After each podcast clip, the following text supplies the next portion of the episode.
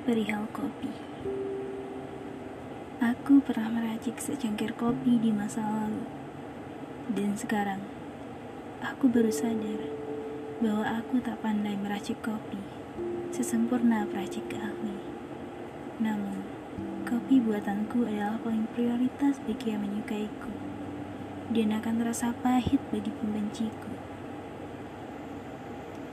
Belajar dari sebuah kopi yang pahit Bila dominannya hanya kopi penentu rasa, ia akan jelas lebih pahit dari ambisi. Jika ia dilandasi dengan sepercik gula, tentu jelas ia akan terasa lebih manis, lebih manis dari sebuah janji seseorang yang pernah berkhianat. Pada kopi, kutelusuri beragam aksi, dari pahit ditambah kemanisan, dari kopi panas, bila didiamkan, ia menjadi dingin Bila kopinya minim, akan terasa hambar. Hai, tuan para penikmat kopi. Mempelajari tentang kopi memang indah, tetapi jangan ambil pahitnya. Jika tuan berkenan, saya akan meracik kopi pahit untuk tuan.